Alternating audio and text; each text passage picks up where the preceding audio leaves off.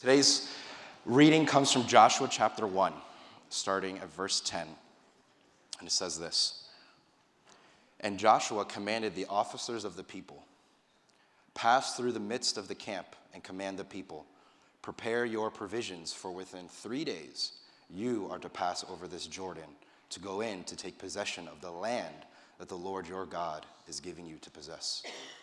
And to the Reubenites, the Gadites, and the half tribe of Manasseh, Joshua said, Remember the word that Moses, the servant of the Lord, commanded you, saying, The Lord your God is providing you a place of rest and will give you this land. Your wives, your little ones, and your livestock shall remain in the land that Moses gave you beyond the Jordan. But all the men of valor among you shall pass over armed before your brothers and shall help them until the Lord gives rest to your brothers as he has to you and they also take possession of the land that the Lord your God is giving them. Then shall you return to the land of your possession and shall possess it, the land that Moses, the servant of the Lord, gave you beyond the Jordan toward the sunrise. And they answered Joshua, All that you have commanded us, we will do, and wherever you send us, we will go. Just as we have obeyed Moses in all things, so we will obey you. Only may the Lord your God be with you, as he was with Moses. Whoever rebels against your commandment and disobeys your words, whatever you command him, shall be put to death. Only be strong and courageous. And this is the word of the Lord. Thanks be to God. Let's pray, church. Lord, we thank you for the worship this morning and for those who, with their voices and with their instruments, brought us into that place of presence, into that place, Lord Jesus, where as we lifted your name on high, we met with you and we also thank you, Lord, that that meaning has not ceased simply because the music has gone away. That you, Jesus, are here in our midst. That you, O Holy Spirit, have surrounded us and lay upon us. And so we ask, Lord, that as we now dive into your word, would it be more than just words on a page, Jesus? Would it be the window from which we see you? And would we meet with you? And having met with you, would we be changed? Would we be glorified? Would we be healed? Would we be strengthened? Will we find that all that we need for today is found in your presence and more. Lord Jesus, we love you and we are so grateful that you love us. And it's your matchless name we pray. Amen. Amen. Friends, you may be seated. So the final for the final time, good morning. For those of you who are new, whether in person or online, we want to welcome you to All Souls Community Church. For those of you who are regular attenders, welcome back. And for those of you who are members, welcome home. We are glad you are here. Last week, we started our sermon series for the next calendar year. And it's this idea of going through the book of Joshua, learning to fight for our inheritance. And Pastor Will talked with us last week about to start, we must be strong and courageous because God's inheritance is guaranteed. If someone writes up a will and on their passing that will is executed, sometimes they put stipulations on that. You need to go through A, B, and C before you get what is actually already yours. Now, it doesn't change the fact that it's yours, it simply changes the fact of how and when you get it. And God has made clear to his people, and we will see that continually as we go through the book of Joshua. All that I have promised you is already yours. It's already yours. Will you just t- look at the things that stand between you and I Give them over to me and trust that I can handle that. I am taking that. I am calling you to lay that down. And watch that as we do that, we receive our inheritance. Not just when we see the pearly gates, as people like to say, but now, on earth as it is in heaven, as Jesus taught his disciples to pray. But this week, we're going to look at this hearing the call to fight for each other. This idea of our inheritance is our inheritance. There's, if there's 200 people in this room and online, it's not 200 individual inheritances that God had somehow orchestrated and is going to make fit like a jigsaw puzzle. It is our inheritance. And so we have a stake in fighting for it. Not only so that we, and yes, maybe our biological family can receive it, but for our larger spiritual family that God has adopted us into. It matters that we fight for each other, and we see that play out in today's text. So, here we go. Joshua's first act as a leader of God's people is to tell them two simple words Wake up. It's time to get moving. We have been talking about this idea of going to the promised land for a very long time now. Remember, this is a generation that survived. The older generation, the one who the promise went to first, has now passed. So these people have literally been hearing about this since they were kids. And now Joshua says, the time is now. Gather the provisions, let's make camp. In three days, our feet are going to stand on the soil that God has promised us. Could you imagine hearing and thinking about a day and longing for it and longing for it and longing for it and longing for it so much, it probably just became this dull idea in the back of your mind? Yeah, it's going to happen one day, but I probably won't see it. Joshua says, No, no, no, no, no. Wake up. That day is now. That day is now. And so Joshua is going to prepare the people that God has placed in his care to lead them as he has been called, right, into said promised land. And he wants them to realize something. We said it last week, I said it two minutes ago, and we're going to say it again as we go through this sermon and this series. It was time to receive what God promised was already going to be theirs. They did nothing for it, they did not earn it. They haven't fought any battles yet in the promised land, for the promised land. It is not based off of their own merit. God has already told them from the beginning go, this is yours. Will you simply possess what I am calling to give you? That matters that we understand that. It really does, because so often what we're going to see that we are tempted to do is to give into things like fear, anxiety, and control, anger, fill in the blank with whatever you have. And that is going to tempt us to believe that I need to make this happen. I need to be the one who orchestrates me receiving my inheritance. But, friends, that makes no sense. You'd only get an inheritance when somebody else decrees it in their will and they die. It actually has nothing to do with you orchestrating it. Nothing. It has everything to do with the one who has prepared it for you and simply says, Here you go. Will you take it? Will you take this gift that I am giving you? And that is what we're going to see happen today. But then there's this interesting little history lesson that happens right smack dab in the middle of our text for this morning. Joshua is telling God's people, okay, let's get together, let's get on the move. And by the way, Reubenites, Gadites, and the half tribe of Manasseh, I have to remind you of something. You're like, who are these people? Where, why are we talking to two and a half tribes out of the 12 tribes of Israel? That's why. Why are we talking about that? This is why we're talking about this. On the way to the promised land, when they were still in the wilderness, but they were making their way out of said wilderness, God took them. I know this is kind of a small map, so bear with me. Right here is the Dead Sea, the Sea of Galilee, and the Jordan River, the very thing they're going to cross. It's right here. Jericho's on this map. God brought them through here when Moses was still the leader. This light pink and this purple belong to two kings we talked about last week Sihon and Og, giant kings. And God led them through victory over these people before they got into the promised land. This territory wasn't actually supposed to be theirs at first. Moses, if you go back and read Deuteronomy, wants God's people to pass through peacefully. He tells these kings, Let us go through. We don't want your water. We don't want your provisions. We just want to go to where our God is calling us to. And they say, No, no, no, no. That's not how this is going to work. And so they go to war. And because they have Yahweh, Yahweh says, You're not going to run amok with my people. This is not how this is going to work. And so he leads them to victory. So when this purple area and this pink area no longer has inhabitants, two and a half out of the 12 tribes, right? They were organized by family, large families. Two and a half out of these 12 tribes decide hey, this territory over here is really good. It's really good. We want it. Specifically, they want it because it has a lot of fields and plains for their livestock to graze on. And it says in the book of Numbers 32, which we'll get to in a second, that that's why we want to stay there. There's a lot of livestock here. But, friends, this is not the promised land. This is not what God had set aside for them. This is the green, the left side. If you caught in our passage where Joshua was reminding me of the oath, and he says, the land of the sunrise, because the land rises in the east, sets in the west. This was not part of the promised land.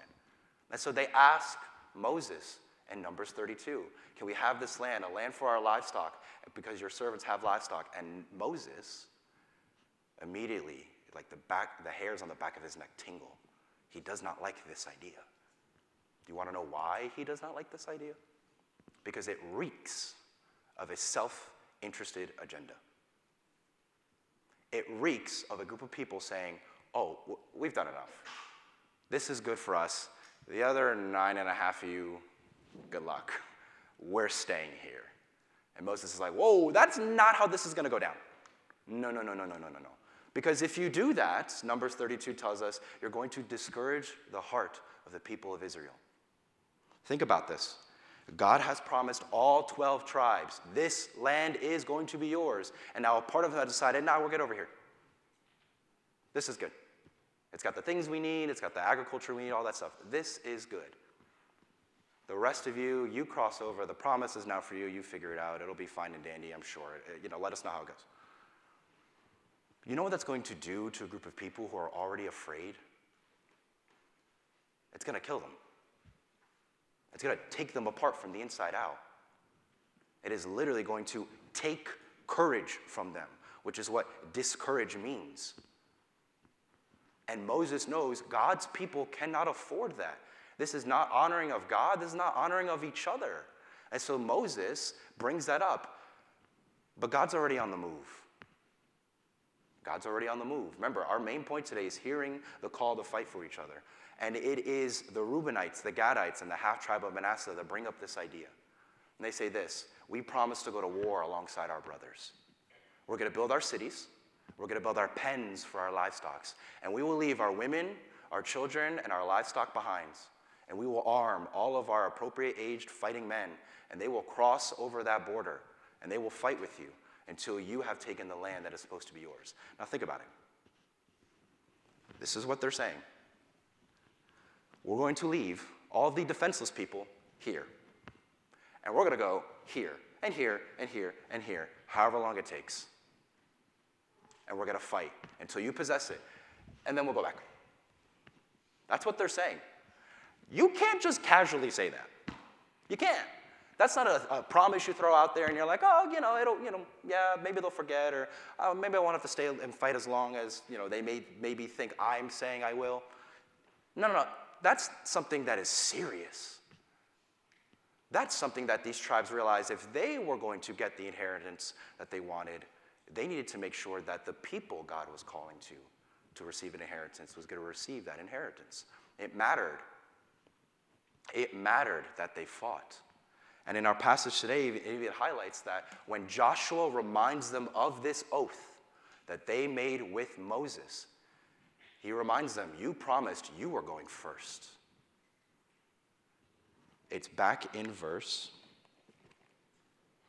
14. Your wives, your little ones, your livestock shall remain in the land that Moses gave you beyond the Jordan, but all the men of valor among you shall pass over armed before your brothers. Not after, not with before your brothers and shall help them. This is a serious oath. And by God's grace, those two and a half tribes heed the call and the promise that their ancestors had made. They are going to fight for each other, come heaven or high hell, come water storm, raging giant kings, or whatnot. They are going to fight for each other. And that's a beautiful thing, friends. Because you see, a potential division was looming that would have been disastrous. All you have to do is wait one more chapter. We're finishing Joshua 1. In Joshua 2, fear shows up again. That's it. It happens that fast when they don't have their watchful eye on it. It happens that fast when they're not continually giving it over to God and trusting Him. All you have to do is wait one chapter and fear shows its ugly head again. But in this chapter, it was showing its head. And God's people heard back then, before their time, back then during their time, and God's people need to hear that call today as well. That we are called to fight for each other, to lay down our lives for each other, to go radically and supernaturally beyond what we think makes sense for each other. Why? It's my favorite question to ask. Why? Don't tell me a thing just so I know a thing. Tell me why that thing is good. Why? Well, here's the why. Because God is showing us in this passage this spiritual principle that our faiths are connected, whether we like it or not. I hope you like it. That's why we're at a church together. But on the days that you don't, our faith is still connected. More than just sometimes I rub shoulders with you or I ask you how your day is doing. More than just offering you a text and saying, I'll pray for you. I'm not saying those things are bad. I'm not saying those things are shallow. I'm saying it's more than that. It is more than that. Because, friends, and you guys can act surprised when I say this because you hear me say this a billion times, your life and your faith is not a solo adventure. It never will be. It's a group project. That's what this passage shows us. It's a group project. Your life and your faith, the person you are, the person you are becoming, is not a solo adventure. It never has and it never will be. It has always been a group project. Always. Always. And that's a good thing, friends. It is. Because you know what? It is dependent upon me to come alongside you and to fight for you and to fight with you, not against you, but on your behalf, and vice versa. God has so woven that this is how this works in the physical realm and in the spiritual realm, that we are meant to fight for each other because our faith affects one another. What you choose to give into will not just affect you, it will affect all of those around you. Because your life is a group project. That is what those two and a half tribes knew. I'm using our 21st century language, but that's what they knew. That this fight for an inheritance could not be done alone. And lest you miss this point, I put it in 215 font. It is a group project, I promise you. It is. And we actually know that to be true, even outside this passage. You know why? This spiritual principle played out right in our text that we read 10 minutes ago, 15 minutes ago, however long it was at this point, between Joshua and his people, but also Joshua and God. If you go back to Joshua 1, the very beginning of this chapter that we talked about last week, it says this, starting in verse 1 After the death of Moses, the servant of the Lord. The Lord said to Joshua, and through Joshua to his people, Moses, my servant, is dead. But now, therefore, arise, go over this Jordan and all this people into the land that I am giving you. Every place that the sole of your foot will tread upon, I have given you, just as I have promised to Moses. You skip down to verse 5. No man shall be able to stand before you all the days of your life. Just as I was with Moses, so I will be with you. I will never leave you nor forsake you. God promises Joshua, I'm not leaving you. Everything that your life is amounting to is on the two of us. And if you know anything about your Bible, it's really just on God. It really is. But then we see that same principle again play out at the end of the passage we read this morning. When those two and a half tribes respond to Joshua, Joshua reminds them of that oath. Hey, you promised to do this. Be people of your word. And they said, We will. We will. This is important. This matters. We're not backing down. We're not giving up. We're not running away. This matters. They say this just as we obeyed Moses in all things, so we will obey you. Only may the Lord your God be with you. They know too, this is a group project.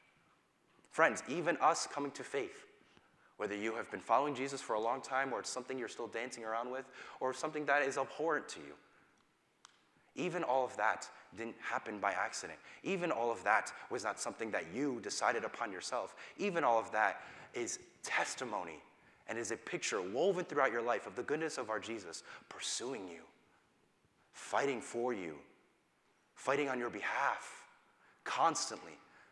It's in the, it's in the, the corners of our memories when sometimes we don't realize it. It's in the subtle moments when we think God's not there and He's been there the whole time, even before we cried out to Him our testimonies, our very lives paint this picture that God has been moving in and through and around and for us because he realizes we cannot do it alone. That's just the gospel.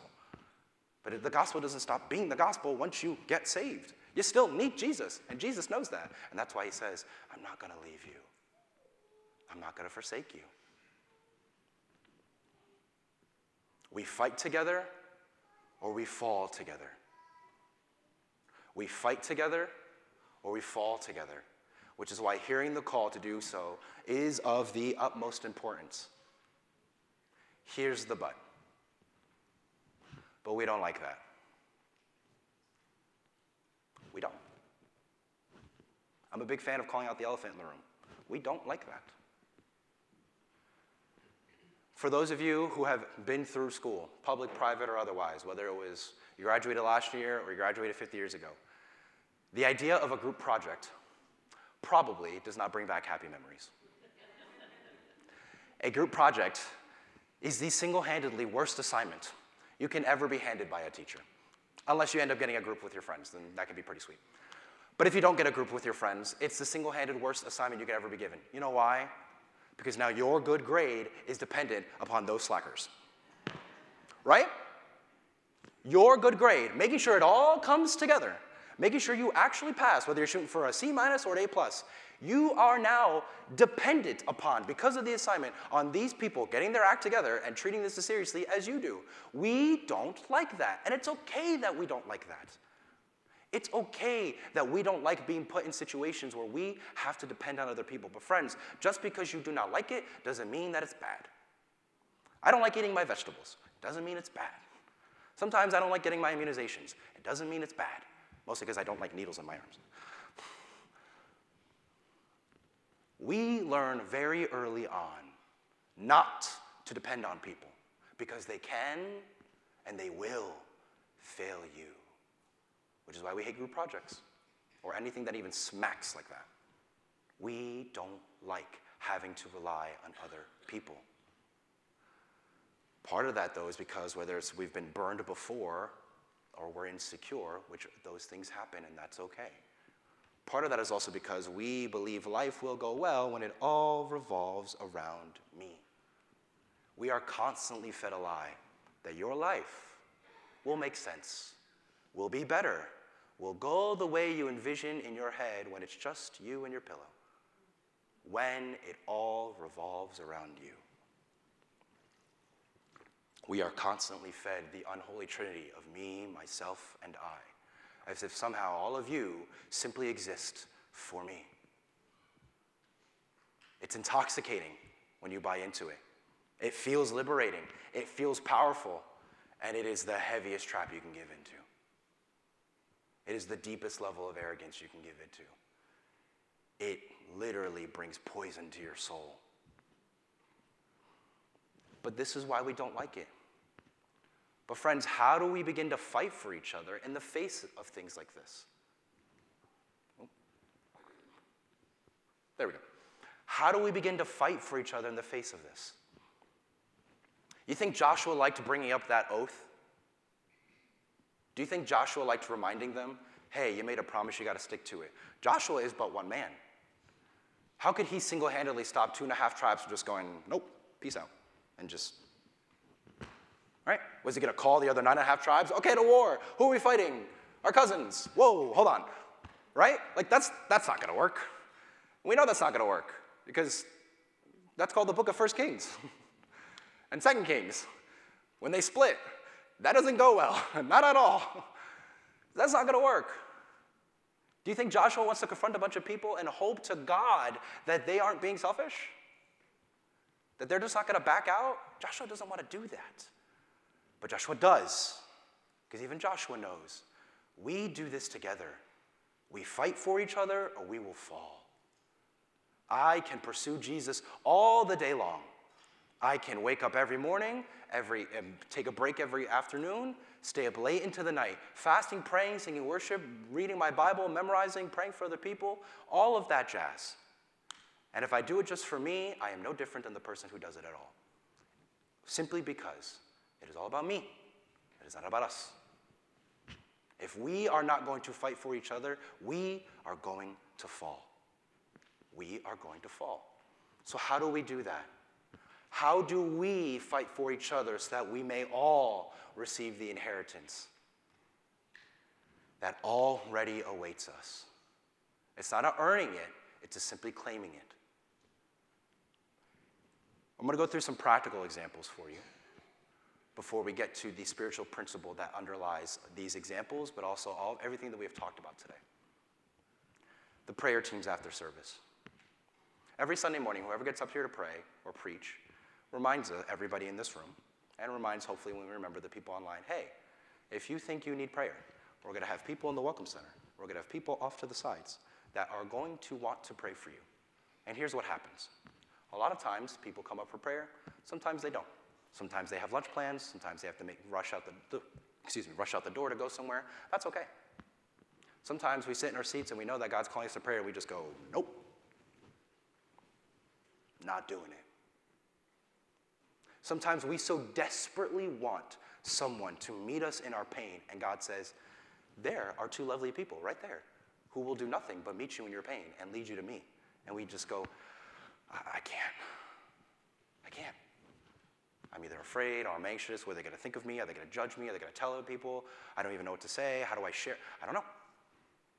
Sometimes it's our stubborn pride. I went through a mean streak, unfortunately, in my early 20s, where I would go to church service, have the church service, and I would never stand up for prayer. Never. Because to me, my stubborn, t- my stubborn pride told me it was a sign of weakness. You don't need other people to pray for you, just pray for yourself. We got it. We got it. And God was like, uh, you'll learn. Friends, for whatever the reason may be, good, bad, ugly, or otherwise, that keeps you sometimes sitting in those seats or rushing out that door, hear the call now from your Father. Not me, but Him. Those people are not meeting to pray with you simply because they have nothing else better to do. Those people have heard that call from Jesus Himself to say, These moments matter. These moments matter. And we need to be there for each other. But then what about disciple groups during the week? We talked about it during our announcements. We've been talking about it quite often here from the stage. We talk about it so often because we realize the danger of what a life following Jesus only happening on a Sunday morning looks like. It doesn't mean your heart is insincere. It doesn't mean that this, you're just faking it till you're making it. But if this is the only time you meet with God and His people, you're going to have a really shallow faith. It's not going to stand the wind and the waves. When fear rears its ugly head again, and I promise you that it will, you're going to feel alone. And that's partially because in that moment you believe you're alone. Even though God has said consistently, just through this first chapter of Joshua, be strong and courageous. I am with you. It's why we stress this so much, not because we have a quota to fill. We really don't. Not because we think we are going to be successful if we get all the people we can into all of our programs. That's not how success, success works in the kingdom of God. We believe this to be good and true, and that's where God is calling us to because we've seen the power of it play out in people's lives. But, friends, and this is one I talk about a lot investing in the generations younger than you, both literally and spiritually. Both literally and spiritually. I said it in the video before, and I'll say it again. Our teenagers and our preteens and our young children are the church now. They're not the church upcoming. But if we want to have a church upcoming, we need to invest in them now. We need to invest in them now. It cannot be just something that we throw money at, although that helps sometimes, sure. It cannot just be something that we decide, oh, I'm going to pray for you from afar. That's good, and I'm telling you as someone who works with teenagers, that's not enough. They need you to show up. They need you to show up. But what's the principle that underlies all of this? right? What is the principle that underlies all of this? In 2 Timothy chapter 1, Paul is writing to one of his mentees, one of the people that he has been pouring into, investing in, discipling, praying for, all the things we just talked about on the previous screen. And it says this Paul is saying to Timothy, I thank God whom I serve as in my ancestors. Group project. With a clear conscience, as I remember you constantly in my prayers night and day. I'm invested, whether I'm physically with you or not. And as I remember your tears, I long to see you that I may be filled with joy. I am reminded of your sincere faith, a faith that dwelt first in your grandmother Lois and your mother Eunice, and now I am sure dwells in you as well. Group project. Timothy won't be a pastor without Lois and Eunice and Paul. He won't. Group project. For this reason, I, reminded to, I remind you to fan into flame the gift of God, which is in you through the laying on of my hands. For God gave us not a spirit of fear but of power and love and self control. We love to quote verse 7. And I'm not saying it's bad that we do. It is good that we do, but do we understand the full breadth of what is highlighted here in yellow in verse 7? We have not been given a spirit of fear. Paul could have picked any word there to really represent the thing that wants to stand against God. He chose fear. It's outlined more as you continue to read the book, But this is not accidental, friends. Because the thing that will stand the most, the thing that Satan will use the most to keep you in the way of inheriting what God has already said is going to be yours is this F word fear. It will strangle you slowly and quietly if you let it. It will bludgeon you to you when you never see it coming. It will outright kill you if you let it. Fear. But we've been given a spirit of power and love and self control. Love and self control are fruits of the Spirit in Galatians 5. So we're not going to have love and self control unless we have a higher spirit, a more powerful spirit, the only name with which we should worship and follow, residing in and with and for and around us. That is how, spirit is, how fear is driven out. But what about power? Power is not one of the fruit of the Spirit. It'd be sweet if it was, but it's not.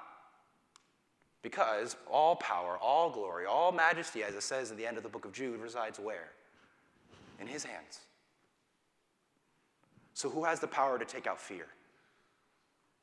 Him. Jesus. Yahweh. Father. Holy Spirit. Who has the power to take care of what nothing else can take care of? Jesus. You cannot logic or critical think your way out of fear. That'll help you realize its ramifications, but it does nothing to make it go away. You can see all the counseling and therapy you want and that you could afford, and we pray that you do. That is good and right and healthy. That is going to help you realize the ramifications and the sources of your fear, but it does nothing to take it away. Only one under heaven, in heaven, and on earth has the power to take fear and say, Be gone.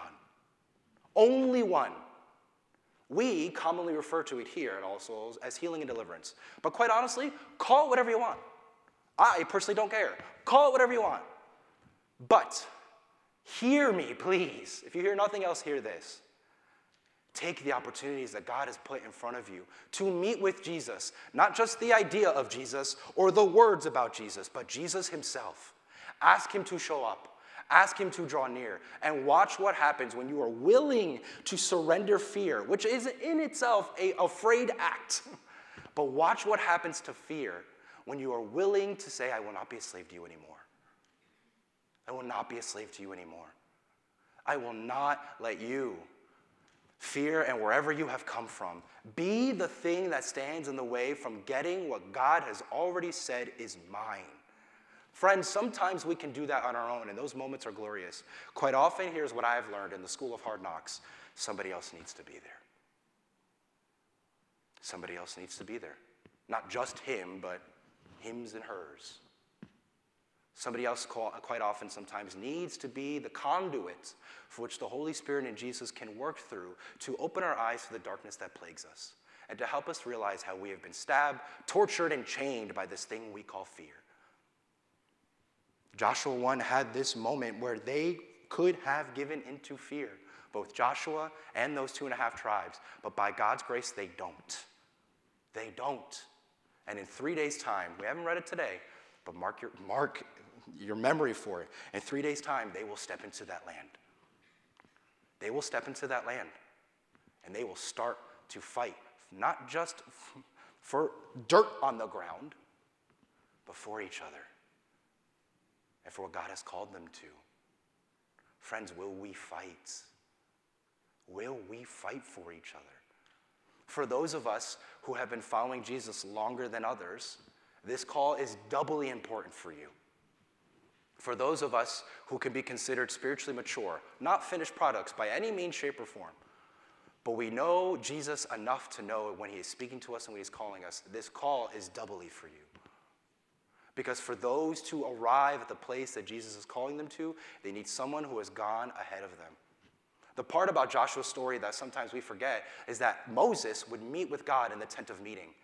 And all you have to do is read back through the Old Testament to realize somebody else was always there too Joshua. He learned at the hands and feet of his God and of his mentor.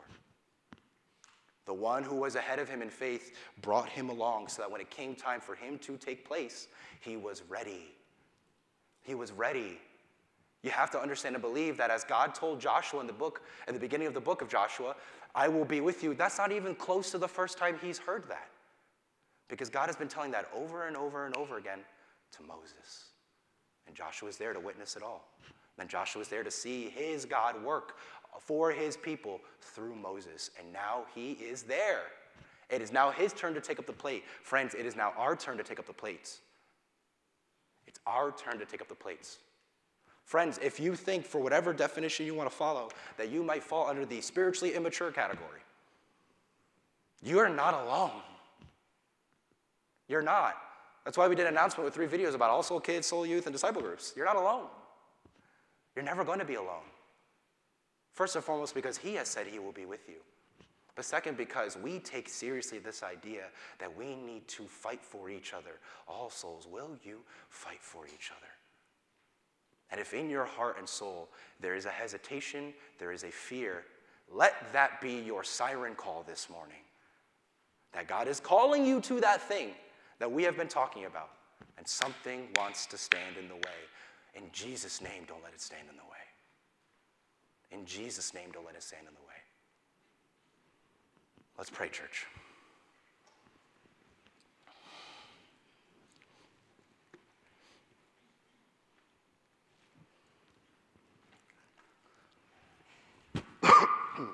Excuse me.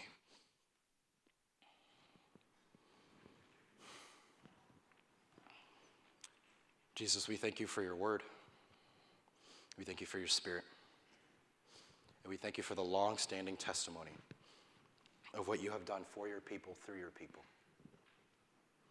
We thank you, Lord, that you and you alone possess the power to drive out fear, to drive out sin where it so often is its source, to drive out Satan, the one who so often wants to wield it against us. We thank you, Lord, that neither hell, no darkness, nor evil, nor anything in between, and all that it can concoct, can stop us when we call for your name.